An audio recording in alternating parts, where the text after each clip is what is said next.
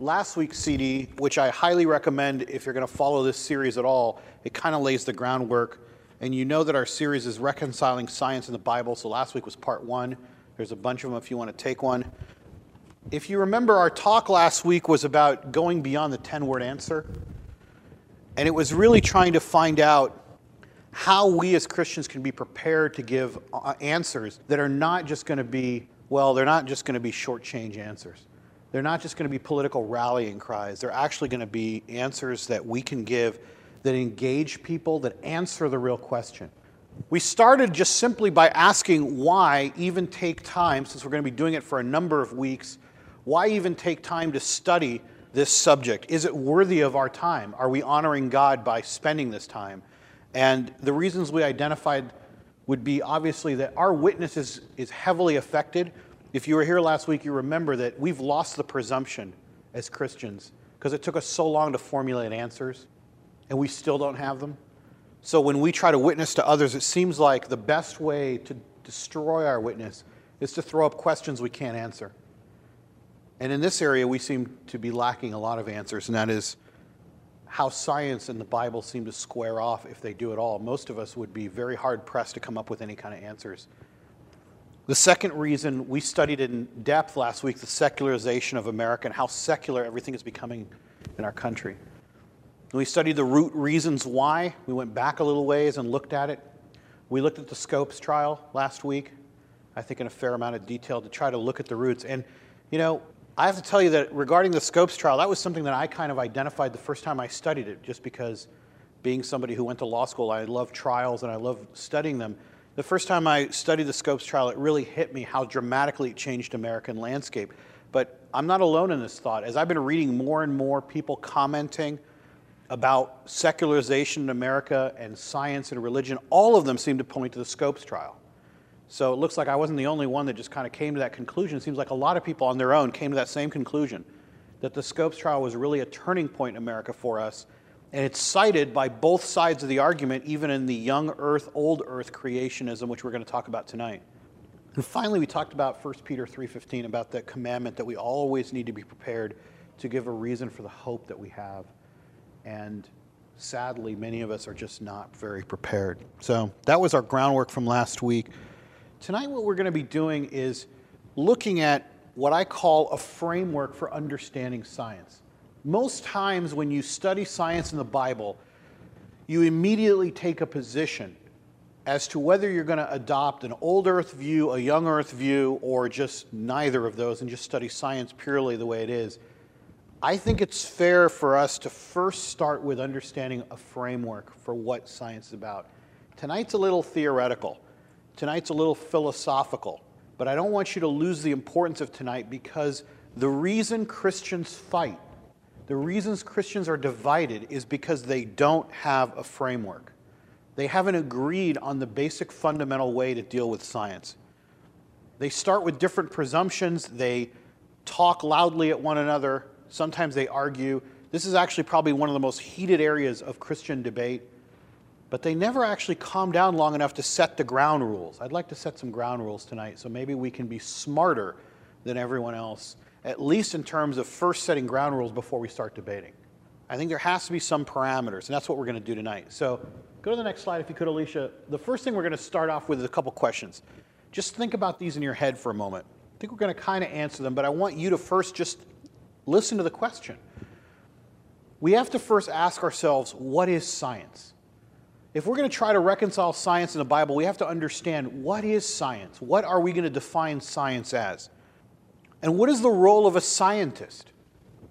I'm going to put forward tonight that science is going to be the discovery of the natural laws of the universe that God created. That might be one definition. Okay, I think it's a pretty good one. You might have another one about what science is. But we need to identify what it is before we start arguing whether science and the Bible are in any way congruent, whether they conflict, because your definition of science might be something different. When you hear the word science, you may have a bias that was put in you, maybe by the church you went to or something that tells you that science is just a bunch of secular people who are trying to build a religion of their own. They're trying to disprove the Bible, so they use science. Or maybe you come from the sciences or you come from a scientific background, so your bias on science is It's the only way we can ever know truth is to test something, to put up a model and then see if it actually goes through. So think about it. What, what do you think science is? What is the role of a scientist? Are they just evil people who are trying to rip apart religion, or are they actually on a quest to figure out the truth on their own? Does a scientist want to know truth, or, or are they trying to, they have an agenda that they're trying to go after? What are we going to do with the biases that are inherent in scientific analysis? We could pretend all day long that people aren't biased, but we know that even when you start putting together a hypothesis, you already have a bias as to what you think the answer might be. We have to just acknowledge that there are biases. What are we going to do with them? Are we going to throw out all scientific reasoning because there might be biases, or do we just work around them? Do you guys even know what the scientific method is? The idea of taking a hypothesis, trying to predict a result, and then testing it over and over and seeing if the actual result comes about. And then you publish that to the world and say, This is what I believe my model shows. You test it and tell me if I'm right or wrong, but I think I've been able to prove this one hypothesis. And then the whole world kind of takes shots at it as long as they can. And everybody throws up objections. And one day, maybe after a long period of time, it's, it's withstood scrutiny so long that it becomes generally accepted. And just a question here is it possible that all the scientists from all over the world, from all faiths and backgrounds, have given up their independence and have joined a worldwide conspiracy to defraud the Bible? Or just claim that the Bible is not true to disprove it. Because there are actually people who believe this, who believe that when they say science, as if there's like just a church of science somewhere out there where all the people get together and their goal is to tear down the Bible. Now, I'm taking a little bit different approach than last week. Last week we talked about secularization. I told you I do believe that there is an agenda in the world to rip apart Christianity because it's the last thing that stands in between people doing whatever the heck they want in this world. So people have an interest in disproving Christianity. And that may be the bias that scientists come from. Maybe they think that they have an interest in disproving Christianity because it's the last thing that stands in the way of just absolute freedom for mankind. We can throw out morality once and for all if we just get rid of those Christians. But I tend to think that the person who's a scientist probably has different biases, and I'll show you a little bit later on what I mean. Tonight, if you take those questions, keep them in the back of your mind, we're going to be studying a young earth view versus an old earth view and looking at how Christians, without even addressing the scientific community, have decided to make war upon themselves. You guys know that in every battle, if you want to defeat the enemy, what's the best way to defeat them? Just have them split into two camps and fight themselves. You can just stand back, right? You don't have to do anything. All right? So if you think science is the enemy, maybe even if you don't, if you think science is attempting to disprove the Christian view of creation, we've done the job for them because they don't even have to attack us. All we have to do as Christians is just reach out across the aisle and choke each other to death, which is kind of what we're doing in our churches. How many people know what a young earth view is? Anybody know what a young earth view is? Old earth? Who's going to give me a definition of a young Earth view of, of creation? Earth is 6,000 years old, okay? Or less. What's it based on? It's based on genealogy. What else is it based on? There's like two key things that I think it's based on. One is the genealogy and the six day creation. So take those two things together. Young earth Christians believe that there are six literal days in creation and then the genealogy of all of the people in the Bible are given, their ages. So if you add them all up, you get an earth that was created in six days, plus about 4,000 years of genealogy from the time that Adam was created till the time that Christ came. And of course, we're about 2,000 years from then. So you get a 6,000 year old earth. Okay? That's a young earth creationist view. Now, they have more intricate beliefs than just that, but that's kind of where they start. Right? So, now that you know what a young earth creationist believe, what about an old earth creationist? That's somebody who believes that the earth is older than 6,000 years old, okay? They actually believe it's much, much older. Most, most, I won't say all, but most old earth creationists believe that the six days mentioned in Genesis were not literal 24 hour days, they were periods of time. Remember last week when we talked about the Scopes trial, when Bryan was on the stand and he was asked about the six literal days of creation, he even back in 1925 was able to say, I don't believe there were 24 hour days, I think there were periods. And the fundamentalist movement, which he represented, he was the head of, basically lambasted him for departing for such orthodox theology as the six literal days. They called him basically a coward and somebody who was trying to make peace with the scientists. Okay? So notice that these two views kick off a huge debate about the meaning of science, scripture, and everything else. Let's look at a young earth view. Go to the next slide if you could, Alicia. This is a young earth view. Let me read it to you. It's a little bit hard to see on the screen, so I'm going to actually read it. It says this There's a quote It is a great pity that many Christians are willing to reinterpret the infallible Word of God to fit a fallible man made theory like the Big Bang.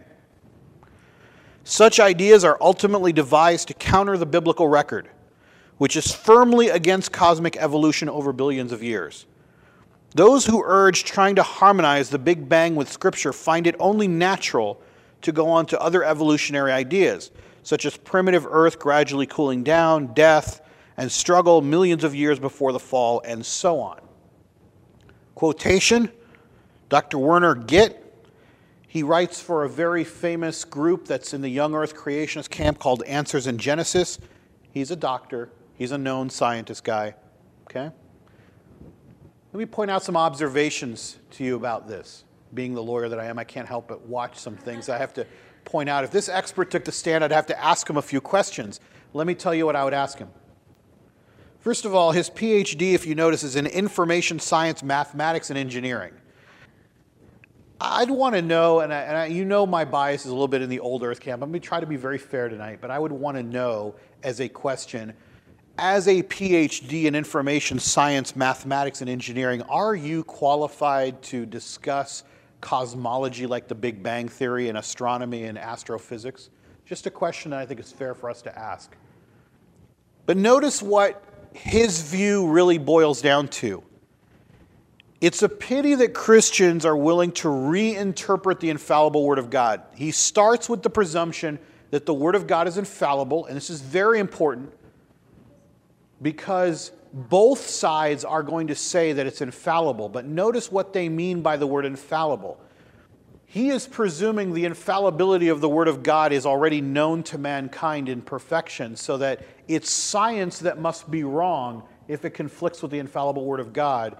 And anybody who's trying to reconcile anything with the infallible Word of God is going to end up, he uses a slippery slope argument, slipping into all sorts of evolutionary ideas. Okay, so his basic argument is we know what the infallible Word of God is. It's created in six days. Anything that conflicts with that is foolishness because God has already told us it's six days. So if you're trying to prove a Big Bang theory that takes place over billions of years, you're already a fool because you're conflicting with the Word of God. So the argument begins for a young earth creationist always with we know the Word of God. And if you look at this distinction, you'll be eons ahead of most people who understand or who've ever studied science and religion. Just understanding the difference of where they begin, the framework, is what nobody ever pays attention to because we're caught up in these 10 word arguments where we're yelling at each other across the aisle without actually even listening to what the argument actually is. So I'm putting forward to you my own theory tonight that the young earth creationist always begins with the infallible word of God is known to us, it's been revealed, and therefore any error must lie in science. Keep that in mind because we're going to look at the other approach. Rather than understand what each other are fighting about, they're talking about all the other things that, that flow out of that without understanding the root cause of the argument. Okay? So, from my perspective, as I'm analyzing an argument, the first thing I'm doing is I need to understand your assumptions to understand if they're valid or not. So, tonight you'll see we're dissecting assumptions more than we're saying who's right and who's wrong. Look at the old earth view of science. Okay, it's a little more complicated you'll notice that the old Earth view of science as articulated almost sounds like a geometric proof. It has a lot of if, then, therefores. Here's what it says Science is an attempt to interpret the facts of nature. So it starts off by affirming that science is kind of a neutral thing, which we know it's not, has biases, but it's at least it's an attempt to discover nature. Two, Christian theology is an attempt to interpret the words of the Bible. So science is trying to interpret nature, theology is trying to interpret the words of the Bible. Three, God created the universe and is responsible for the words of the Bible. So it's saying God created both of those things. Since the Bible repeatedly declares that God cannot lie or deceive, no contradiction can exist between the words of the Bible and the facts of nature. Therefore, any conflict between science and Christian theology must be attributed to human misunderstanding or misinterpretation. And such misunderstanding or misinterpretation do not cast doubt on the integrity of Christian faith or truth, and I would add it wouldn't add it wouldn't cast doubt on the infallibility of God's word. It only indicates that further research and study is needed. This quote is by Dr. Hugh Ross, who leads Reasons to Believe, and his PhD is in, in astronomy, astrophysics, and physics. But notice, he's not making a, a, an astrophysical argument. He's not saying the Big Bang occurred because we see and then throwing in a lot of words we don't understand. He'll do that later. But he starts by addressing the actual issue. Now, I don't know that he's actually responding to the young earth slide I had before. I'm just trying to say, look at the difference. One begins with the argument that Scripture is already interpreted and we understand it, so everything else is wrong, almost putting Christians in the position of this all knowing truth, which is not inconsistent if it's revealed by the Spirit. The old earth view begins with wait a minute, we know that Scripture is infallible. We also know that science is the discovery of God's attributes. He doesn't lie, He's consistent.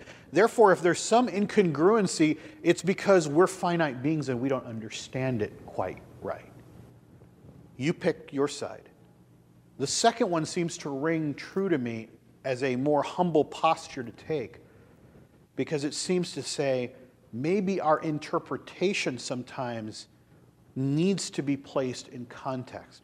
Now, we already know that when we interpret the Bible, we have to put the words in context. Many of the words in ancient Hebrew and ancient Greek have multiple meanings. So we have to look at the verb tense, and there's people who do this all day long in seminary and all across the nation. They, they just they struggle and they debate over what the words mean. That shows me that it's not a scientific certainty that that word means what it means the way the young earth creationists might say. But I'll leave it open because maybe God has spoken to them and told them the true answer. But you need to just consider there's two sides to this.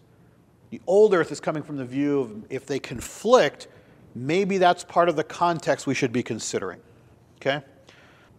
So go to the next slide. This kind of summarizes it.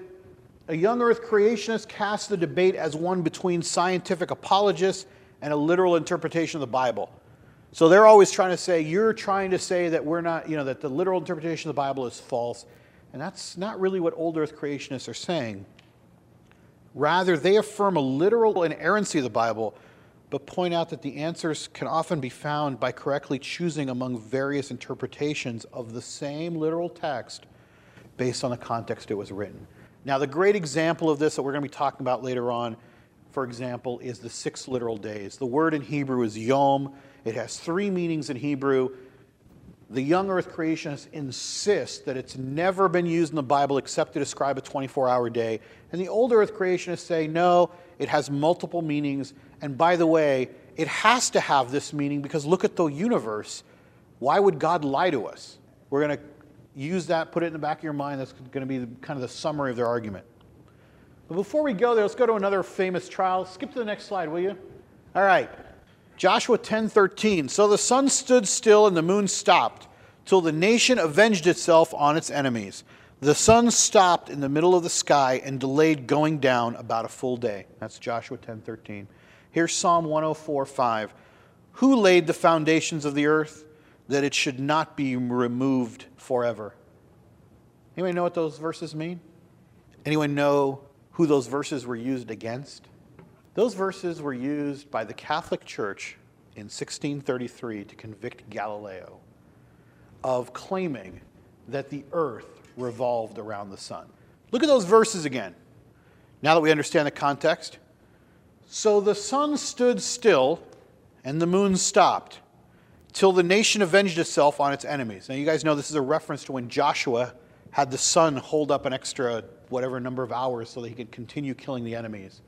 And this was one of the miracles in the Bible that was brought up at the Scopes trial. But they're not even questioning the miracle at this point. They're just saying the sun stood still, the moon stopped, till the nation avenged itself on its enemies. The sun stopped in the middle of the sky and delayed going down about a full day. Do you see anywhere in there where it says that the earth is the center of the universe? Do you see anywhere in there where it says that the earth is the foundation around which everything rotates? So the earth is here and the sun moves around it and the moon moves around it and everything else that moves around it moves. Maybe Psalm 104:5 is clearer. Who laid the foundation of the earth that it should not be removed forever? Well, clearly it says it should not move, right? The earth doesn't move. Can't you read what it says in Psalm 104:5? Galileo was tried in 1633 by the Catholic Church in the Inquisition, and he was found guilty. He actually pleaded to a lesser charge because he was so ill by the time this happened. He was excommunicated. Because these literal words that are placed right here on the slide that you had just before you clearly indicated that the earth and I put the word clearly in quotes, by the way, clearly indicated that the earth was the center of the universe. And so when Galileo invented this telescope that he kept improving upon and looked out into the heavens and started realizing how bodies were in motion and they were moving, and as he started to realize, even the, like using a pendulum, that there was something going on, that the earth was itself moving, and when he adopted Copernicus's theories about the sun being the center of our solar system and that bodies were moving around it, the Catholic Church excommunicated him. Now, the good news is they finally apologized for doing that. Anybody know what year they apologized to Galileo? Right. Good, good. It's close. 1992, they finally apologized to Galileo. 1992, they finally uh, acknowledged that they were a little harsh with Galileo that it turns out that modern science does show that the Earth does, in fact, rotate around the sun. But they kind of held out to make sure, just in case somebody came forward at the last minute, all right? Now, I'm not bringing this up to make fun of the Catholic Church. You know that I do that in another CD, okay? I'm bringing this up because this is exactly the same philosophical framework that's adopted by a young earth creationist. You take the adopted view that the words are literally the way you have already interpreted them to be. Anything that does not fit within the framework, therefore, must be wrong. Now, today, three, four hundred years later, we can look at these same verses that, by the way, were written in the King James Bible. We probably have better interpretations now. And you look at it and you think, it doesn't say that the earth is the center of the universe. That was just their interpretation of it. Well, you know what? That's exactly what we might say to a young earth creationist, or what a young earth creationist might say to an old earth creationist later on. It was your misinterpretation. But at least it sounds like it rings true that the one who's acknowledging that misinterpretation might be the reason we're not understanding the fullness of God's majesty seems like it could work. They made a huge mistake with the trial of Galileo.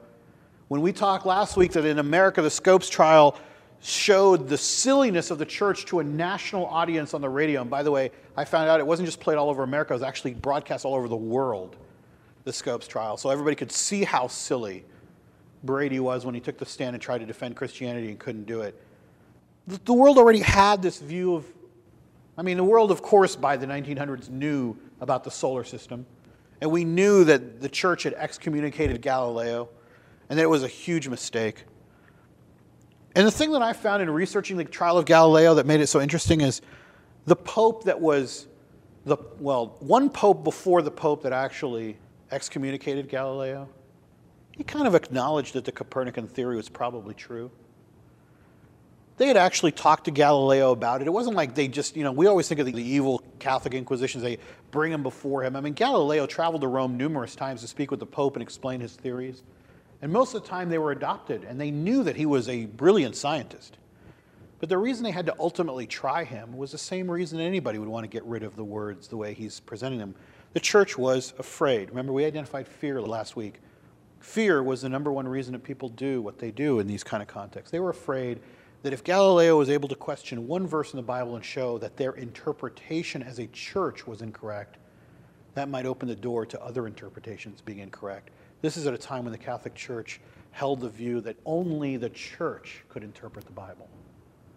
So if their interpretation was wrong one place, you know, we have a slippery slope. Again, doesn't the slippery slope argument sound like the young earth creationist view we just looked at?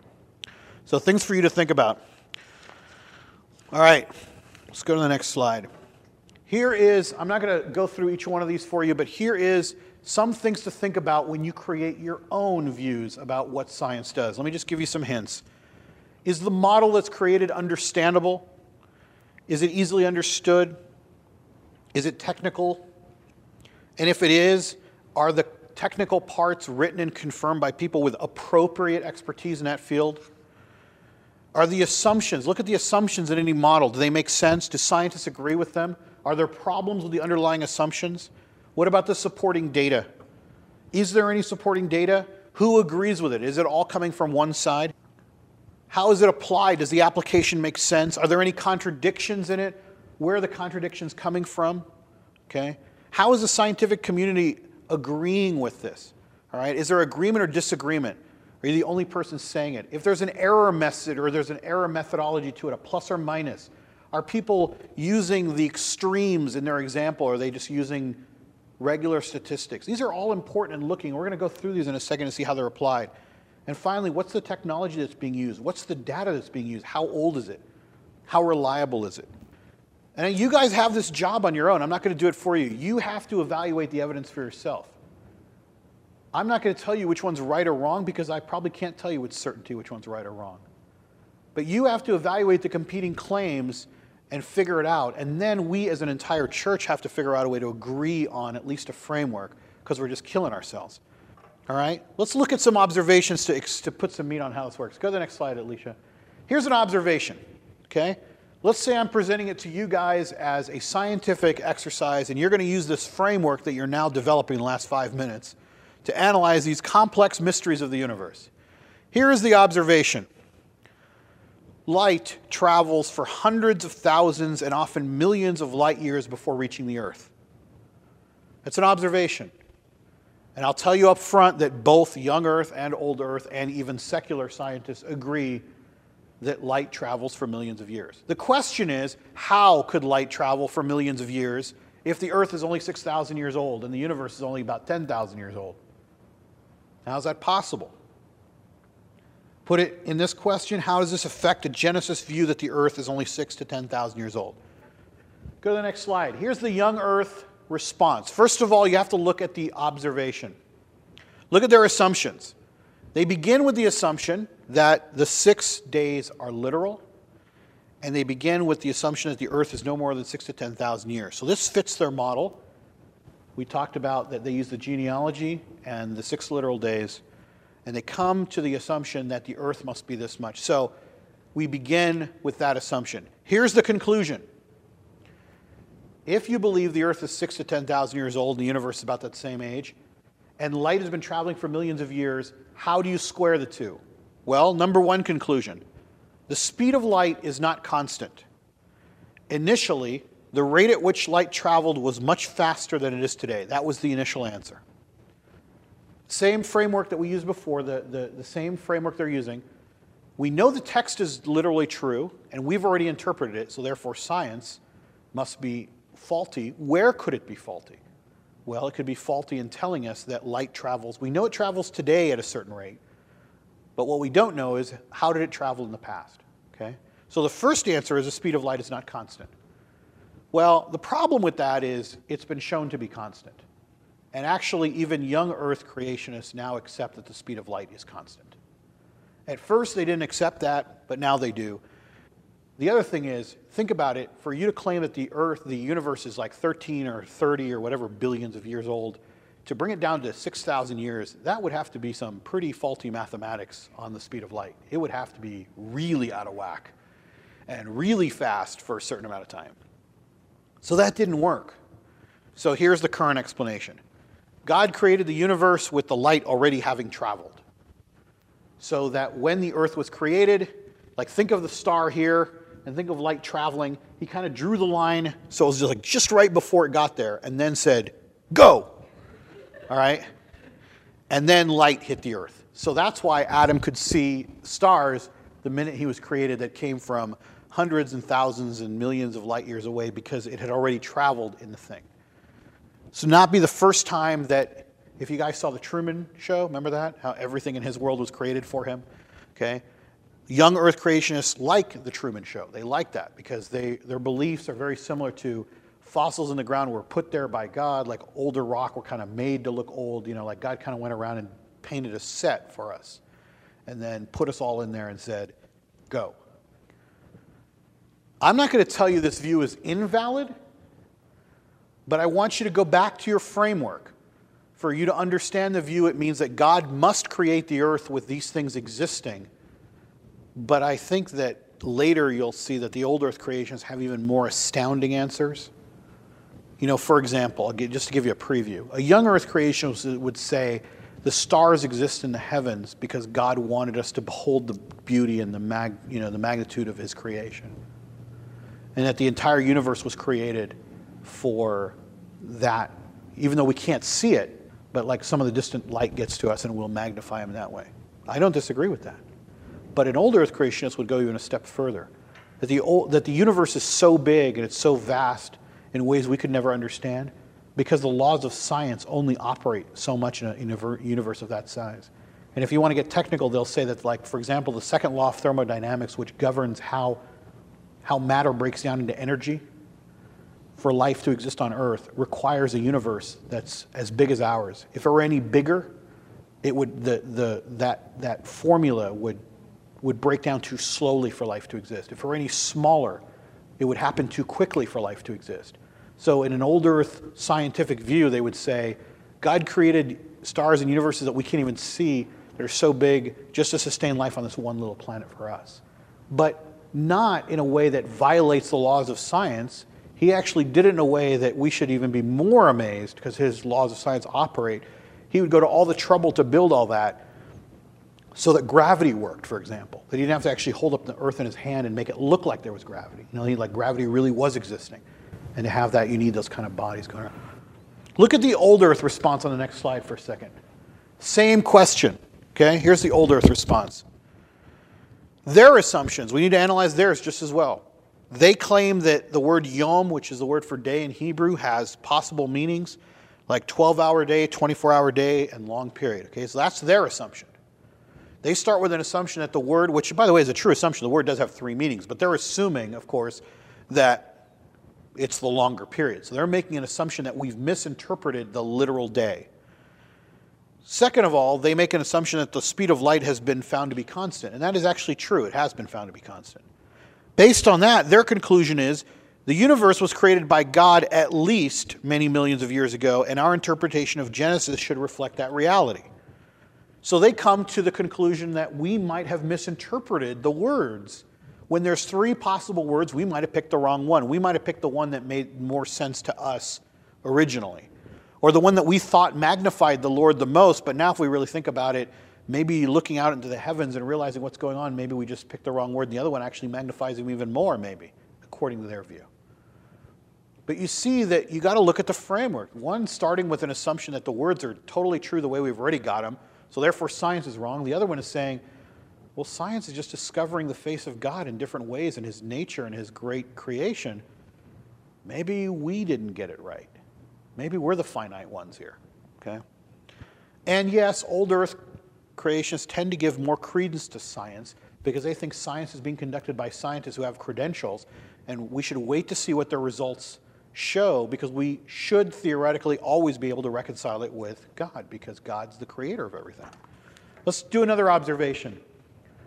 Dinosaur fossils have been discovered by many different scientific teams and places all around the world. These fossils have been dated, put them in quotes, many millions of years ago. Question How did dinosaurs fit within the creation account? Let's go to the young Earth response.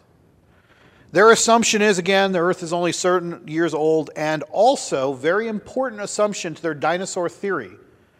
death could not occur in the animal kingdom before sin. They find verses in the Bible that say that sin, we already talked about this in our series on heaven, that sin is what caused death in mankind and the animal kingdom. So there was no death before sin entered the world. That means there was no death before the fall of man in the garden. That means there couldn't have been millions of years of dinosaurs because they wouldn't have died. Okay? Very important base assumption. Here are the conclusions. One, dinosaurs don't exist. That was the original one. That didn't fly. As more and more fossils were discovered, that one wasn't doing very well. Okay? So that one was scrapped. Second one, and this is a common one you'll hear from a lot of Christians. No one has ever found a complete dinosaur. The reconstruction of these animals is based on sheer speculation and bias of the reconstructors. Okay, there is some truth to that. There are some animals we've never been able to fully reconstruct. But when the spine is about as big as this building, we got to have an idea that he's big. All right? The fact that we don't have his tailbone is not going to stop us. All right? But again, this argument began to fall apart as science progressed and as more and more dinosaur fossils were found and more and more complete dinosaur fossils were found, people started to realize maybe we do have these big creatures living on Earth. So, here is the current thinking, just so you get an idea of where we end up with. Most young Earth creationists now admit that dinosaurs roamed the Earth.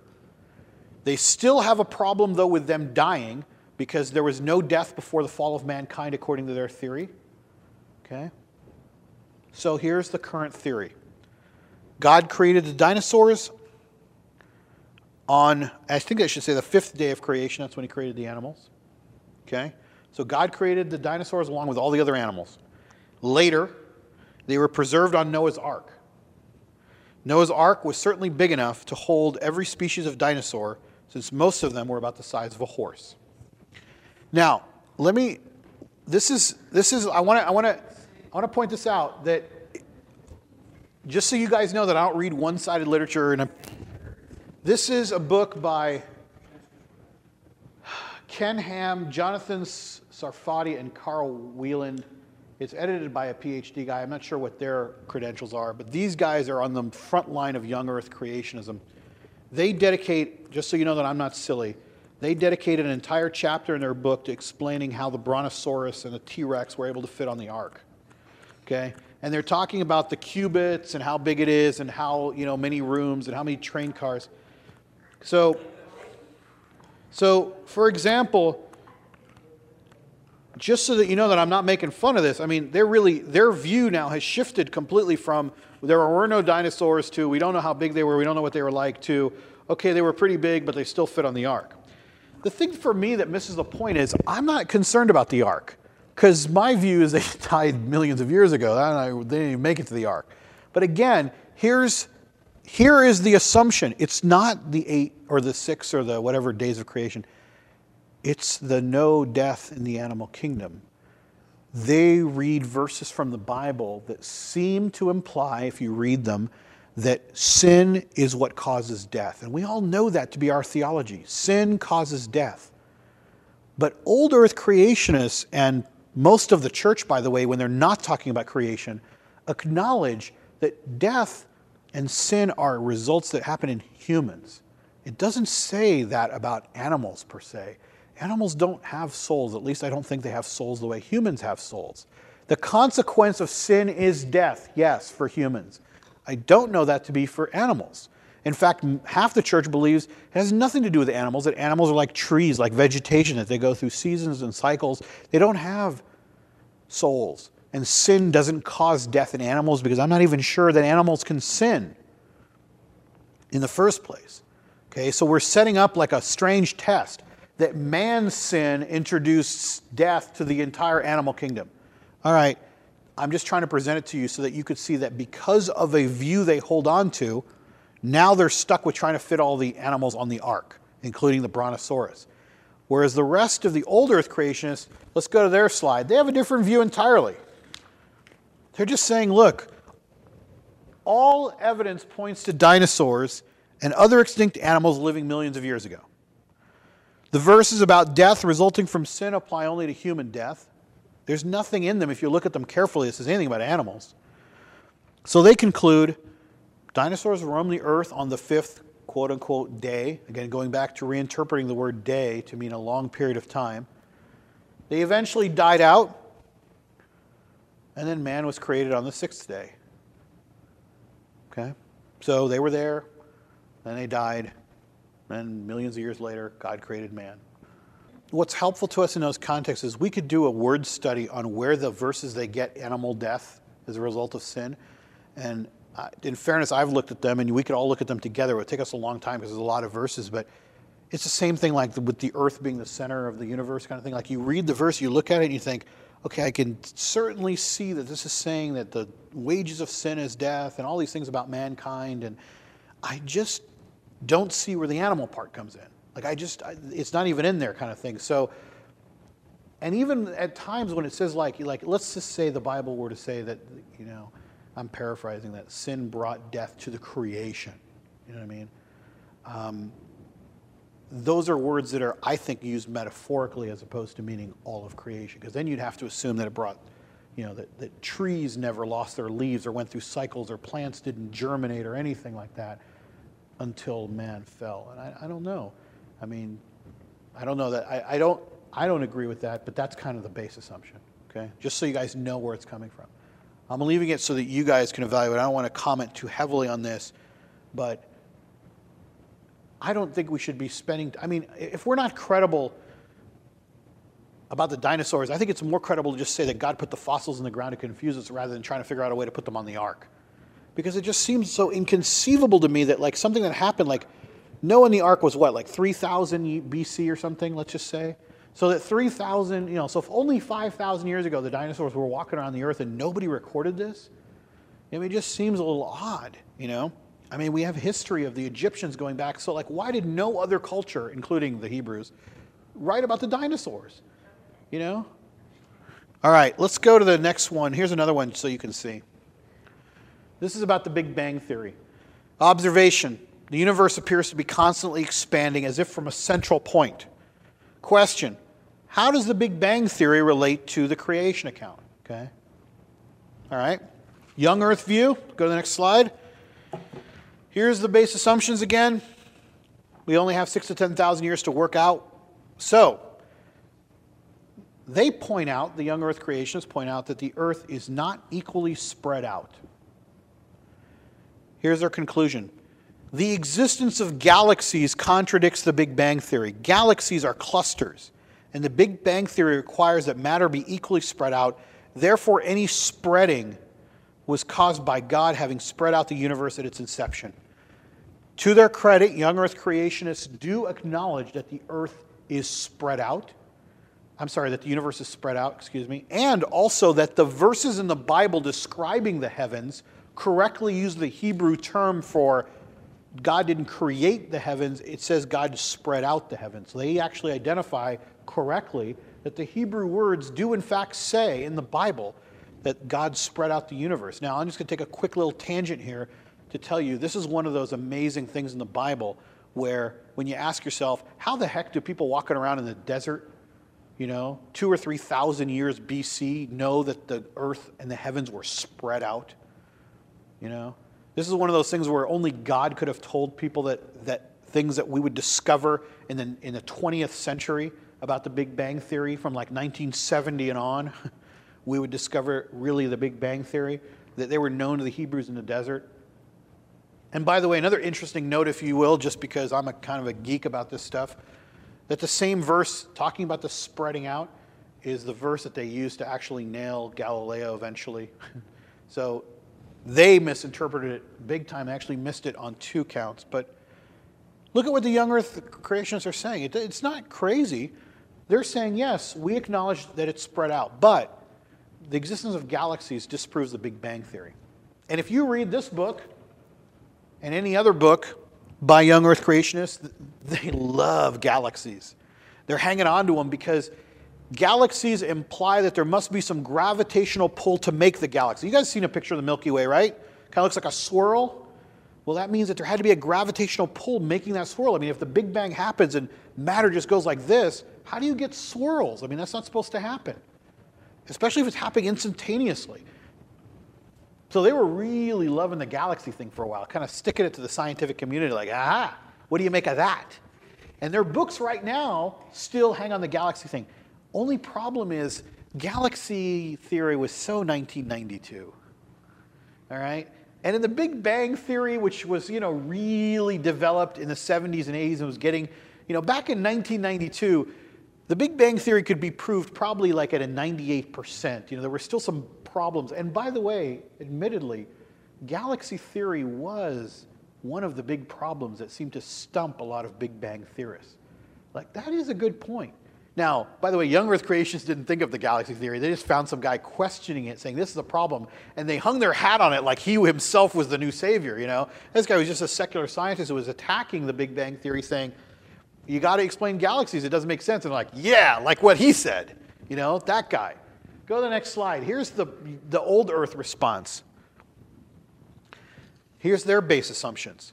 The Big Bang Theory has been proven, I put it in quotes, by scientists to a mathematical certainty. We're writing now in 2005 where the Big Bang Theory actually has been in almost every reasonable mind in science. And again, unless you believe in a worldwide conspiracy of scientists, everyone in science now believes that in the last 15 years, we've now almost proved it to a mathematical certainty and beyond. There's almost nobody who would reasonably question it. All evidence supports the theory. And as for galaxy clusters, in 2002 and forward, we finally figured out the riddle about galaxy clusters. They've now been explained by the discovery of radiation which exhibit the correct level and distribution of polarization. I don't know what that means. You guys all understand that, of course. But basically, what they did is they found the correct evidence that showed that gravitational forces and polarization were going on during the Big Bang that allowed the formation of galaxies to occur. The theory was if these galaxies occurred, we should be able to see some evidence of what was pulling them together. And without evidence, it doesn't make sense. Well, as we got better and better telescopes that measured more and more accurately, we finally found the trace evidences all around the galaxies and said, aha, now we can conclusively say that the galaxy thing is not a problem anymore. We found the evidence we were looking for to explain it. By the way, here's another thing that the old Earth creationists use as an assumption. The Bible, in no less than 12 verses written by five different authors, claims that the heavens were created in the normal sense. That, I'm sorry, that the heavens were not created in the normal sense, but rather stretched out. Several of the verses further use a verb tense that simultaneously refer to a continual stretching after the initial spreading out. So again, it's not like old earth creationists are looking out and saying, hey, science, tell us what's new and we'll just join that bandwagon. They're looking and saying, do you guys realize the Bible already tells us the Big Bang Theory is true? Hugh Ross, who kind of leads this old earth guy, said back in like maybe 10 or 15 years ago when he was confronted with problems about the Big Bang, he said that the answer is the Big Bang Theory. Why? Not because science is trying to prove it, it's because the Bible already tells us the Big Bang Theory happened. Science has yet to catch up and tell us how it actually did happen, but we already know it did because the Bible told us it did. Take a totally different view, you see. Right? So let's go to the next slide and look at their conclusions as a result of those assumptions. Okay? Rather than questioning all of science, they take it and run with it. They run with the ball and say, the Big Bang Theory still requires a big banger, which must be the Lord at the creation event. Let's take everything science has to offer, agree with them, shake their hand, and then tell them you've just proven God exists. Galaxy clusters pose no obstacle to the Big Bang Theory. We just talked about that. A criticism that was relied heavily by young Earth creationists, but that was based on data that's 15 years old. It's still in there because it's the best argument they've got, but unfortunately, it's just so 90s. The observations of scientists, as confirmed year after year more with more accurate measurements, are consistent with the very verb tenses used in the Bible. Here's the verb tense. If you look at Isaiah 40 22, it says in that verse that the Lord stretches out the heavens and also spreads them out at the same time. Somebody wants to look up that verse. The words are kind of curious when you read them in English because it almost sounds like he's repeating himself. But actually, the two verb tenses in Hebrew imply something that only could be supernaturally given to somebody that the universe spread out at once, but is still spreading out. You know, exactly the way the Big Bang predicts. Yeah, the stretches out is in a Hebrew tense that means a continual stretching, while the spreads them out is written in a tense that's a past tense, as if it happened in one event. Just kind of interesting. And again, uh, like I said, that, that same verse was used against Galileo, although I'm still trying to figure out why. it's one of those verses where I'm like, yeah, doesn't say much about the sun, though, does it? All right. Let's go to the last one we're going to do tonight. And by the way, we could go into a whole week long series on each one of these. I'm not done with the Big Bang Theory, all those things. I'm just, just trying to show you how to use your framework. It's like if you have the secret decoder ring tonight, it's the framework. Okay? Here is another observation. Through radiometric dating, it appears that many of the Earth's rocks are millions of years old. The question how does radiometric dating affect views on the Earth's age? Remember, the young Earth people, of course, believe that the Earth is six to 10,000 years old. They also note correctly in their base assumptions that radiometric dating often produces contradictory, if not ludicrous, measures of artifacts that we already know the ages of. You've heard this argument, right? You've heard this argument where they go, they took a radiometric date of a, of a monkey and it turns out he's millions of years old and it can't be, it's ridiculous, you know? Or they took a radiometric date of like something we built yesterday and it says it's 50,000 years old and we know it was built yesterday, okay? You've heard this, it's very popular to do this. So the conclusion is many factors have affected the constant used in radiometric dating. They believe that radiometric dating is not consistent and scientists use their bias to choose between different dates that they get, and they finally tell you the one that they want you to believe. The constants must be off, and scientists kind of pick and choose what they want. Here's what the old Earth people say, and this is really important to pay attention to because this took me a long time to get. Radiometric dating has been around for a long time. It's getting more and more popular. It's getting more and more accurate. But it does produce anomalies. The reason is, and after I read what the old Earth people had to do, I went back to the young Earth people to see if they really did this or not. You have to use different isotopes to measure something. Does anybody even know? You guys even know what radiometric dating is? You guys understand what it is? All right, here's how it basically works.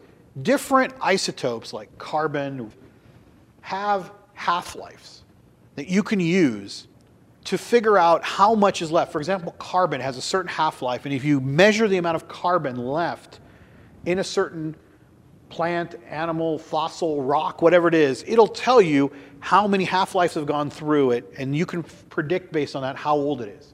The problem is, different isotopes are used for different ones. Carbon can tell you something in the range of about 35,000 years old. In other words, you can't use carbon dating to date a dinosaur. Because the dinosaur is in millions of years, so the carbon will give you some wild reading that doesn't make sense. You couldn't use like radium or some other isotope to date something like a plant that's only been around for 10,000 years because, again, its half life is so different. So, in other words, you have to pick the right tool. Scientists will run a number of measures and figure out which ones make sense and then start to eliminate them. The young Earth creationists have jumped on this and you say, aha, you see, you guys get all sorts of crazy readings and then you pick the one that best suits you. Whereas scientists are saying, we have to first figure out the range of its age and then use the right isotope. We start by using maybe carbon, and if it doesn't work, it yields some crazy reading that we don't believe. We use another one until we figure out maybe we're using the wrong isotope to figure out what era this came from. Okay? For example, if you find a mummy and it says it's millions of years old, you think, okay, I must have used the wrong isotope. Because we know that mummies were only around maybe like in Egypt 8,000 years ago or whatever it is. So I need to use like maybe carbon, but I can't use this other one over here. So I went back to the Young Earth Creationist book, and guess what? They have this whole chapter based on the problems with using carbon dating to date dinosaurs. That's the wrong isotope. You can't use something that only dates up to 35,000 years to date something that might have existed millions of years ago. Of course, you're going to get wild readings. The other things you'll see the young Earth creationists say is other factors may have affected carbon dating nuclear blasts in this century when we were testing things. They even go back to the speed of light may not be constant. It's like, wait, I thought we addressed that already. Volcanic activity. And then, of course, the mother of all explanations when the flood covered the whole earth, it changed carbon because everything that was existing on the earth at the time turned into fossil fuel. So, while the old earth creationists believe that millions of years ago, dinosaurs, plant life, everything were compressed for millions of years to create carbon like coal and fossil fuel and all that stuff, the young earth creationists believe it happened 4, 4000 BC or 3000 BC when the flood happened, that the, the weight of the flood covering the entire earth just pressed it all down and made it all then. And increased the amount of carbon in the world so carbon dating is not accurate. I think the new earth creationists do have, or the young earth creationists have a very strong point about the fact that radiometric dating is wrong sometimes. But science themselves admit that they make mistakes for a number of reasons. One is when you're trying to measure something based on a half life of an isotope, if it's been contaminated by other things around it, like for example, say you find a bone fragment. If the bone fragment has been hollowed out and has other minerals that have crept into it over thousands or millions of years, you don't know all the time whether you're measuring the bone fragment per se or things that have contaminated around it and gotten into it. And there are mistakes. Um, I don't want to downplay them. They'll give you a range sometimes of 100,000 years plus or minus, okay, which sometimes is meaningless. But if you're saying that dinosaurs existed anywhere from 100 to 50 million years ago, plus or minus 25 million, you're still nowhere near, you know, the creation events in, in a young Earth view. I mean, you're, you're magnitudes of millions and millions of years off to be able to squeeze it into 6,000 years old. The other part of it is the bigger the sample, the better the testing. So they've made a lot of mistakes testing a person, for example, because they've got a fragment of a skull, versus they test a mountain range or a, a rock formation. It's a completely different thing. Okay. But you see that those things you have to take into consideration, and that's why when a scientist takes something of a bone and later revises it, later revises it, what he's doing is he's discovering he made mistakes. A young Earth creationist will always attack that and say, "You're just you don't know." Well, and I think the scientists will say, "You're right," but we're narrowing it down and trying to get it. It's not a perfect science, but at least we have orders of magnitude to tell us, like, okay, so maybe I can't tell you when the first human fossil is. Maybe it's 10,000, maybe it's 30,000, and there have been numbers all over because it's just it's too big of a range, and the error factor is big. But I can tell you for sure that you know that brontosaurus over there is nowhere near the last five million years or whatever it is. I mean, you, I guess the only thing I would say to you in all this is I'm throwing a lot out at you tonight, but I'm hoping that you just start to identify that our problems are based on our assumptions. Our problems are based on our framework. Our problems are not based on a belief that one side believes that the literal that the Bible is literally interpreted. The other side just says, nah, let's just ignore what the Bible says and, and believe whatever we want. Both sides believe in a literal interpretation of the Bible. The problem is both sides don't agree on how it's to be interpreted.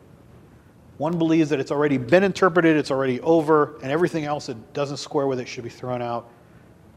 While the old earth creationists at least believe that maybe we need to leave room for the fact that we are discovering God every day in science. We're also discovering things about the Bible and our own finite natures. And just like at the trial of Galileo, we totally got it wrong. We might leave the door open if we're humble enough to admit we're finite and make mistakes, that we might not have all the answers today either. Once you open that door, you'll find that a lot of amazing things happen if you accept that second view. Now, again, I'm showing my bias about an old earth view. But I think most of that is kind of because the assumptions that the young earth view makes leave a lot to be wanting. And if you start to adopt the older earth view, it's not just that we explain what happens in Genesis. Genesis is the smallest of the issues. Once we start to explain those things, you start to see the wonder of the Lord in so many other ways. You start to see that He's written about this in the Bible. You start to see that the amazing things of science actually prove God. And I guess that's where I want to end tonight, really, with this. I want you to get a framework so you can pick between the two. But I'll tell you that personally, the reason that I got so excited about an old earth view was not because I wanted to throw out the Bible.